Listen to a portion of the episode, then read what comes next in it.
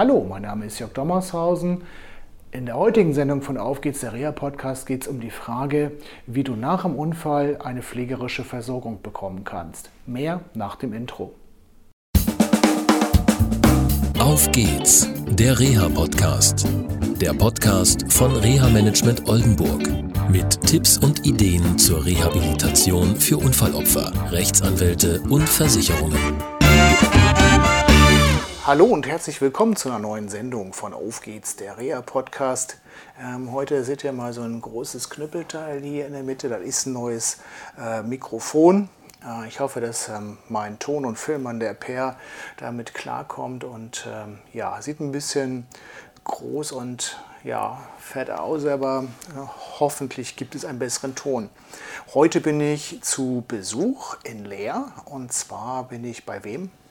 Jasmin Kunstreich, Lerana Pflegeteam. Aha, klasse. Also die äh, Menschen, die äh, den Auf geht's der Reha Podcast so öfters mal ähm, ja, verfolgt haben, wissen, es gibt drei, vier, fünf Sendungen mit dir schon. Ja. Da ging es um starke Frauen, um Nachbarschaftshilfe. Damals änderte sich so ein bisschen was im Pflegebereich, beziehungsweise im Pflegegesetz, wie ist das, Pflegeneuregelungsgesetz oder so ähnlich. Ja. Genau so. Also auf jeden Fall, es ist was anders geworden und viele Menschen haben das ja mitbekommen, auch ähm, durch eine Sendung äh, mit äh, Simone Lippold aus Hannover, dass es jetzt Pflegegrade gibt, genau. auf einmal eins bis fünf. Ja. Da hat sich eine ganze Menge getan. Bei dir persönlich auch. Du bist genau. jetzt äh, im Leraner Pflegeteam, ähm, ja, Geschäftsführerin und Inhaberin. Genau, so ist es. Seit wann gibt es diesen Pflegedienst? Äh, Ende 2016 hat sich dieser kleine Pflegedienst gegründet. Ähm, und jetzt bin ich Mitte des Jahres, habe ich diesen Pflegedienst übernommen.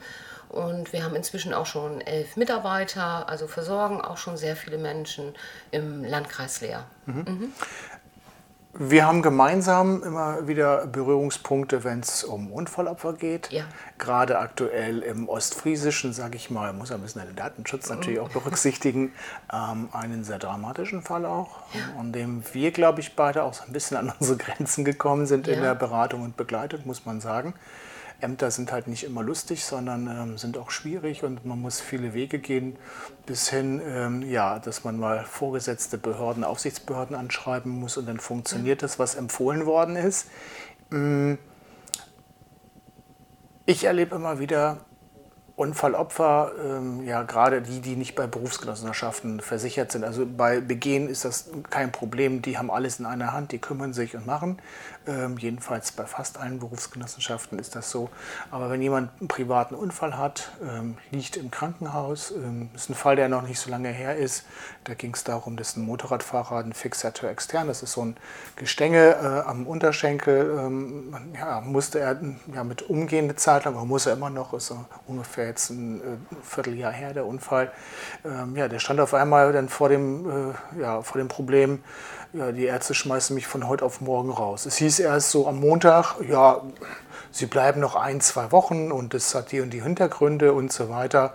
Und am Dienstag hieß es, morgen ist Entlassung fertig. Und er sagte alleinstehend, was soll ich jetzt machen? Ich komme nicht klar zu Hause, wo soll ich hin? Ähm, ja, wie gehst du mit deinem Unternehmen, mit deinem Team, mit solchen äh, Diensten, beziehungsweise ja nicht Diensten, sondern mit solchen Problemen um? Ja, weil letztendlich die Leute stehen auf einmal da und sagen, ich weiß jetzt nicht, wie es weitergeht. Genau, also diese Problematik kennen wir ja bei uns auch und ähm, das ist eine, eine Problematik, weil die, Krankenhaus, äh, die Krankenhäuser die Akutversorgung abgeschlossen haben und das, äh, die Krankenhäuser rechnen heutzutage nach Fallpauschalen und solchen Sachen ab. Und ähm, dann stehen die Patienten da und wissen nicht weiter. Dafür hat man ja im letzten Jahr, der Gesetzgeber ja schon mal darüber nachgedacht und gesagt, okay, wir bringen das Entlassmanagement auf den Weg, was auch eine gute Sache ist, wenn sie in den Krankenhäusern auch umgesetzt werden. Ähm, ich spreche häufig, häufiger mit den Sozialdiensten. Sozialdienste sind im Krankenhaus vor Ort und bekommen von den Stationen die Rückmeldung, da wird ein Patient entlassen. Es gibt auch schon so ein, so ein Einstufungsmodell, wo man selber sehen kann, die Krankenhausstation, aha, dieser Mensch braucht Unterstützung zu Hause, da ist vielleicht nicht so viel Familie im Hintergrund oder Familie, die das nicht leisten kann, weil berufstätig oder selber erkrankt, solche Sachen. Und die Sozialdienste ähm, gehen meistens so vor, dass sie entweder einen Pflegegrad beantragen oder mit uns in Kontakt treten. Ähm, wie gesagt, ich rufe inzwischen auch regelmäßig die Sozialdienste an. Ähm, ist irgendetwas oder wir werden direkt ins Krankenhaus hineingerufen, auch manchmal von, von Menschen, die uns anrufen und dann gehe ich hin und berate die dazu. Und da gibt es dann verschiedene Möglichkeiten, sie auch zu versorgen über dieses Entlassmanagement für Früher war es ja so, da guckte man nur nach Krankenversicherung oder nur Pflegeversicherung. Jetzt haben wir über das Entlassmanagement auch die Möglichkeit, sofort über Verordnungen zu arbeiten. Früher gingen die Menschen raus, mussten erst zum Hausarzt, wussten nicht, wie sie nach Hause kommen, wie ist das dann, äh, wer, wer könnte mich versorgen. Das gibt es nicht mehr. Das ist, das ist auch gut, wenn sich das überall so durchgesetzt hat, weil wir jetzt sofort eine ähm, äh, sofortige Versorgung haben, ohne dass eine Versorgungslücke eintritt. Okay, aber ich kann das nochmal so erstmal einen Antrag stellen. Und sonst genau. gibt es gar nichts. Nach wie vor mh, sagt der Gesetzgeber immer Antragspflicht. Und das ist auch, auch in Ordnung so. Und äh, überwiegend machen die Sozialdienste das, dass sie schon mal äh, häufig einen Antrag auf Pflegegrad auf den Weg bringen. Wenn nicht oder das war noch nicht so klar, dann helfe helf ich zum Beispiel auch immer. Äh, wir gehen dann zu den Versicherten vor Ort und besprechen das nochmal mit ihnen in einem Erstgespräch sollte man einen Antrag auf den Pflegegrad stellen oder was kann man tun? Kann man hier eher über die Krankenversicherung versorgen? Genau, also Kranken- und Pflegeversicherungen sind ja meistens in einem Gebäude äh, und äh, bei einem Sozialversicherungsträger, auch wenn es verschiedene Zweige sind, äh, angesiedelt. Äh, nur die Erfahrung zeigt immer wieder auch Probleme, dass einige Krankenversicherungsträger sagen, das sind wir nicht, Pflegeversicherung, teilweise werden Anträge auch nicht innerhalb der 14-Tagesfrist nach dem Sozialgesetzbuch 9 weitergegeben. Und dann sagen sie, ja, lehnen wir einfach ab. Das sind ja so Probleme, die kommen. Berätst du da auch? Ja, also wir unterstützen da ähm, die Betroffenen, weil häufig ist es so, das ist ja, äh, ist ja eine Materie, ähm, wo Laien sich nicht so gut auskennen und auch unsicher sind und sie müssen ihre Ansprüche durchsetzen. Das ist auch richtig, damit sie eine gute Versorgung kriegen. Und da berate ich, gehe zu den Menschen nach Hause. Wir gucken uns das alles an. Wir sprechen auch mit den Kassen, also mit der Krankenkasse, Pflegekasse, nehmen also Kontakt auf, natürlich immer mit Einwilligung des Versicherten, sonst dürfen wir das natürlich nicht. Aber ähm, versuchen dann auch mit Hausärzten zu sprechen, wenn wir eine Verordnung brauchen. Also da unterstützen wir überall, wo wir auch können und was gewünscht ist. Also wenn es nicht gewünscht ist, brauchen wir es ja nicht. Aber okay. wenn es gewünscht ist, helfen wir immer. Okay. Selbst gewünscht heißt selbstbestimmen. Richtig weil das ist ja ein ganz, ganz wichtiger Punkt, gerade die Selbstbestimmung, nichts jemanden überzustülpen, auch wenn ich glaube, dass jemand vielleicht mehr Unterstützung braucht, aber nicht wünscht, dann gibt es die Unterstützung erst einmal auch nicht, sondern so lange, bis der Betroffene sagt, ja, ich glaube, ich brauche doch mehr Unterstützung. Dann mhm. ist es völlig in Ordnung. Mhm. Ja, jetzt ging hier gerade pfeifend einer lang, also es scheint hier ein ganz lustiger äh, Laden zu sein. ja. Ähm, ja, lustig. Ähm, gut. Das heißt, einige Menschen können auch nicht gleich selbst bestimmen. Ähm, die haben manchmal auch so Hemmnisse, Antriebsschwächen. Ja. Was macht ihr da? Auch da versuchen wir in interdisziplinären Teams dann zu arbeiten, weil wir dann ja auch mehr. Interdisziplinär heißt was? Ist ja nun für ja, nicht jeden so ganz klar. mehrere Professionen, also mehrere Berufsgruppen, die zusammenkommen. Hier zum Beispiel in, in dieser, als Beispiel würde ich jetzt äh, eine Hausarztpraxis benennen, eine Facharztpraxis, zum Beispiel nochmal den Chirurgen, vielleicht nochmal das Krankenhaus oder den Sozialdienst, den Pflegedienst. Also diese verschiedenen Einrichtungen, Institutionen an einen Tisch zu bekommen und dann zu erarbeiten, was können wir angliedern, wer ist wofür zuständig, wie können wir uns austauschen, immer im Sinne des Versicherten, damit er eine gute Versorgung bekommt. Also dieses interdisziplinäre Team macht letztendlich das, was ich in meinem Buch auch erklärt habe, eine Inventur und dann einen Plan zusammen letztendlich, was macht wer, was macht der Physiotherapeut, welche Richtig. Verordnungen sind von wem auszustellen, in welchem Umfang und so weiter total wichtig. Ich finde das total wichtig und finde, das ist auch ein gutes Instrument, weil wir nur so erkennen können, haben wir noch einen Bedarf für den Patienten oder haben wir schon viel zu viel angegliedert. Ist gar kein Bedarf mehr da. Also wir wollen ja keine Überversorgung, aber was wir auch nicht möchten, ist eine Unterversorgung, sondern bei jedem Menschen immer noch eine individuelle, passgenaue Versorgung. Das finde ich total wichtig, dass man genau schaut, was brauchen die Menschen. und auch aktivieren letztendlich. Also ich denke halt Ja. an diese Unfallopfer, die nach Hause Ja. kommen und sich auch manchmal hinsetzen und sagen, oh, ich habe jetzt so und keine Lust und überhaupt und ähm, ja, sich dann fremdbestimmen lassen. Das ist so das, was ich manchmal Genau. erlebe und in meinen ähm, Reha-Beratungen, die ich so mache, habe ich auch manchmal das Gefühl, okay, da muss man erstmal ein bisschen so Aktivität wieder reinkriegen und was möchten sie eigentlich, also bestimmen hat und so weiter. Also es ist auch eine deiner Aufgaben, da aktivierend ähm, tätig zu werden. Auf jeden Fall. Auch in der Pflegeversicherung haben wir die Betreuungsleistungen, über die wir gerne eine Aktivierung geben, wo wir Menschen nochmal motivieren, unterstützen, ähm, einfach auch Dinge wieder zu tun, sich das selber zuzutrauen, denn dadurch wächst auch wieder die Selbstbestimmung. Dadurch, dass sie merken, ach, das kann ich ja auch. Manchmal braucht man einfach ein bisschen Unterstützung, das ist ja in Ordnung. Aber für sich selber auch äh, zu erkennen, ich bestimme, wie mein Leben, äh, wie ich das gestalten möchte und wie das zu laufen hat. Okay. Du hast vorhin davon gesprochen, es gibt äh, Kostenträger, also bei den BGen, da habe ich ja schon gesagt, oh, sollte das ganz gut laufen. Krankenversicherung, Pflegeversicherung, beide haben was mit Pflege zu tun, sag ich mal einfach, so habe ich es verstanden. Kannst du das nochmal auflösen? Wer ist wofür? Weil du vorhin sagtest, ja, Ja. dann kann die Krankenversicherung ja erstmal äh, was entla- äh, machen, äh, letztendlich, wenn es mit der Pflegeversicherung noch nicht so klappen sollte. Wie, Genau. wie muss man das genau Also auflösen? die, der, der, einzigste, also der einfachste Unterschied ist erstmal, habe ich einen Pflegegrad, also besteht schon ein Pflegegrad, kommt immer die Pflegeversicherung in Anspruch. Gibt es noch keinen Pflegegrad oder wird es auch keinen Pflegegrad geben, weil es abschätzbar ist, dass dieser Mensch wieder gesundet, was ja schön wäre, dann kommt die Krankenversicherung in Anspruch. Wenn wir also eine Versorgung, ich sage jetzt mal so als Beispiel, wir haben natürlich auch, wo mal so häusliche Unfälle passieren, öfter mal so ein Sturz von der Treppe oder von der Leiter, irgendwie solche Sachen. Und da kommt jemand nach Hause und hat, äh, oder will nach Hause und hat noch keinen Pflegegrad, dann können wir über die Krankenversicherung mit einer Verordnung. Diese Verordnung kann genauso Grundpflege und hauswirtschaftliche Versorgung enthalten, wie wir es bei der Pflegeversicherung auch könnten. Aber wenn ich keinen Pflegegrad habe, kann ich die Pflegeversicherung natürlich auch nicht in Anspruch nehmen. Dann kommt die Krankenversicherung immer zuerst in Anspruch. Gibt es einen Pflegegrad, wird der Anspruch auf hauswirtschaftliche Versorgung und Grundpflege über die Krankenversicherung dann nicht mehr aktiv. Also das ist nicht möglich. Wir können nicht beides in Anspruch nehmen. Also wir können nicht über die Krankenversicherung und Pflegeversicherung zum Beispiel Grundpflege in Anspruch nehmen. Das Das bedeutet, wenn es über die Krankenversicherung geht, braucht man keinen Antrag, sondern nur eine Verordnung. genau Also quasi, dass eine durchgehende Versorgung sichergestellt ist. korrekt. Wenn es die Pflegeversicherung ist, brauche ich immer einen Antrag.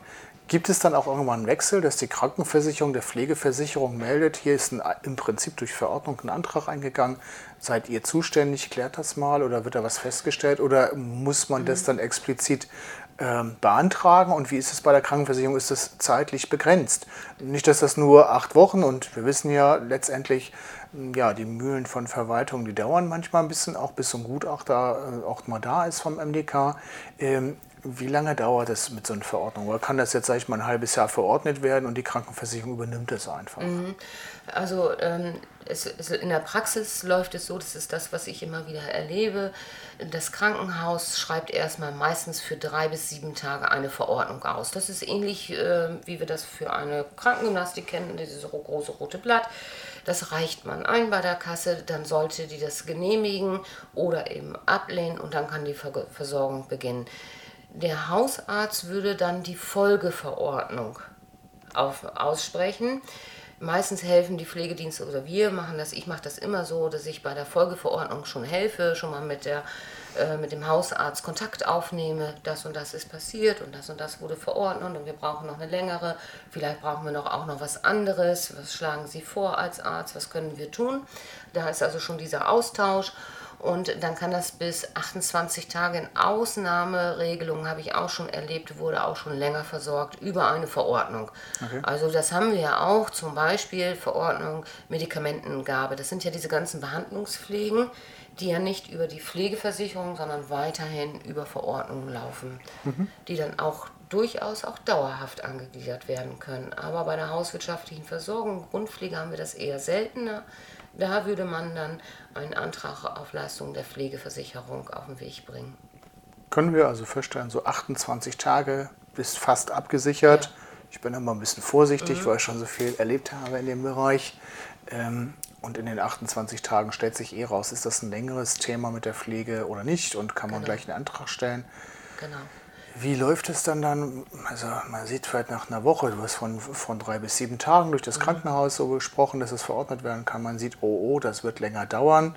Ähm, Gerade wenn es ältere Herrschaften sind nach einem Unfall oder so. Ich habe einen 72-jährigen Motorradfahrer gehabt, da hat sich das auch lange hingezogen. Ähm, letztendlich da war klar, der Mann braucht länger Pflege und ähm, wie schnell geht das dann, dieser Wechsel von der Kranken- in die, die, Pflegeversicherung? Kann man dann einen Eilantrag stellen und sagen, ey Leute, ihr müsst jetzt mal, aber ganz schnell, weil es absehbar ist? Oder warten die die 28 Tage ab und dann sagen die zum Versicherten, du hast halt Pech gehabt? Mhm. Ah, wie läuft das? Weil viele Menschen wissen. denken, wissen das nicht, wie das ist und haben so das Gefühl, ich komme unter Druck. Wenn das jetzt wegfällt, ja. dann habe ich ein Problem, weil mein, meine Familie muss irgendwie arbeiten gehen, kann nicht, weil selbst gehandicapt und so weiter.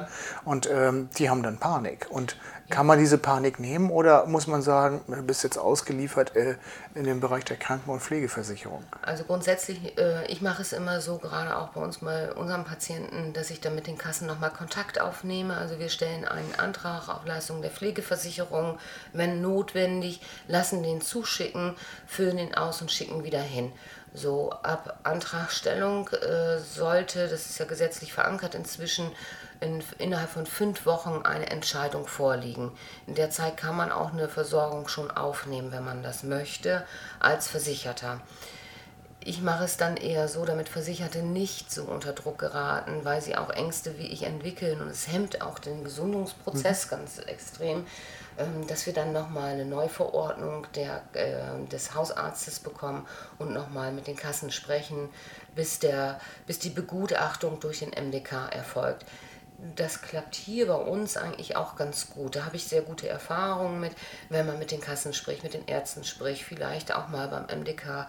Also ich habe dann auch schon, wir brauchen hier ganz, ganz viel Versorgung, ganz wichtig. Und äh, weil, so, und das muss man ja auch so sagen, eine Kasse weiß ja auch nicht, was ist vor Ort. Ja.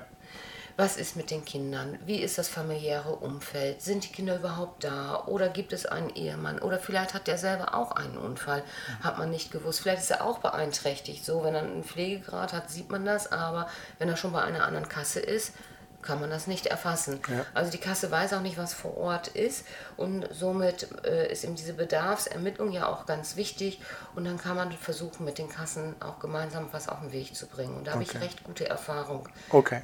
Die kommen also nicht so, ah, hm, Frau Kunstreich, Sie wollen ja nur unser Geld haben. Mhm. Also so, so gehen die Kassen nicht mhm. vor. Die kooperieren schon, um den Versicherten gut zu versorgen. Sagen wir mal, sollte der Regelfall sein.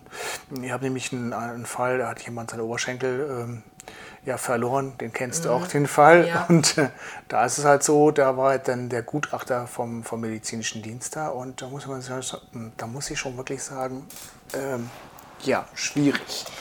Also ähm, das, die Begutachtung hat 20 Minuten gedauert und er hat sich nicht mal die Wohnung angeguckt, er hat sich nicht mal angehört, was der Betroffene zu sagen hatte. Und na klar, sind wir in den Widerspruch gegangen und das hat dann ja auch gefruchtet letztendlich. Ne? Ja. Aber das sind so Punkte, ähm, ja, die schwierig sind.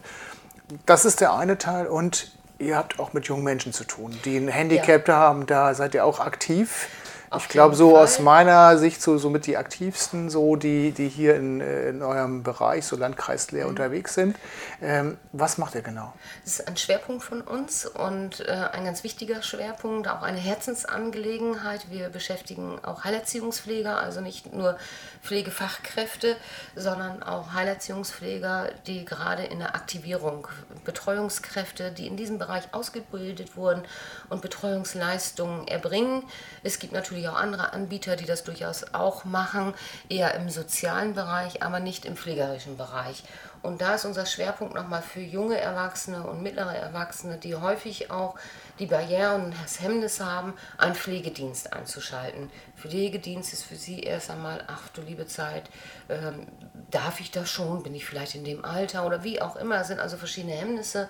Und wir möchten da Unterstützung leisten. Das tun wir auch, gerade wie gesagt, äh, über die Betreuungsleistung, diese 125 Euro, die jeder ähm, Versicherte monatlich erhalten kann, nicht in Bar, sondern als Sachleistung, dass man aktiviert, unterstützt, spazieren geht, mal was vorliest, mal in die Stadt geht, begleitet. Also Gedächtnistraining. Solche, ja, solche Geschichten sind dabei Ja. und das bietet ihr an. Ja, Okay, Genau. super. Okay, also gerade wichtig auch ähm, fürs Neuronetzwerk Weser Ems nochmal Ja. ähm, auf die Sendung auch mit Professor Ziegel darauf hingewiesen, der ja das Neuronetzwerk auch vorgestellt hat.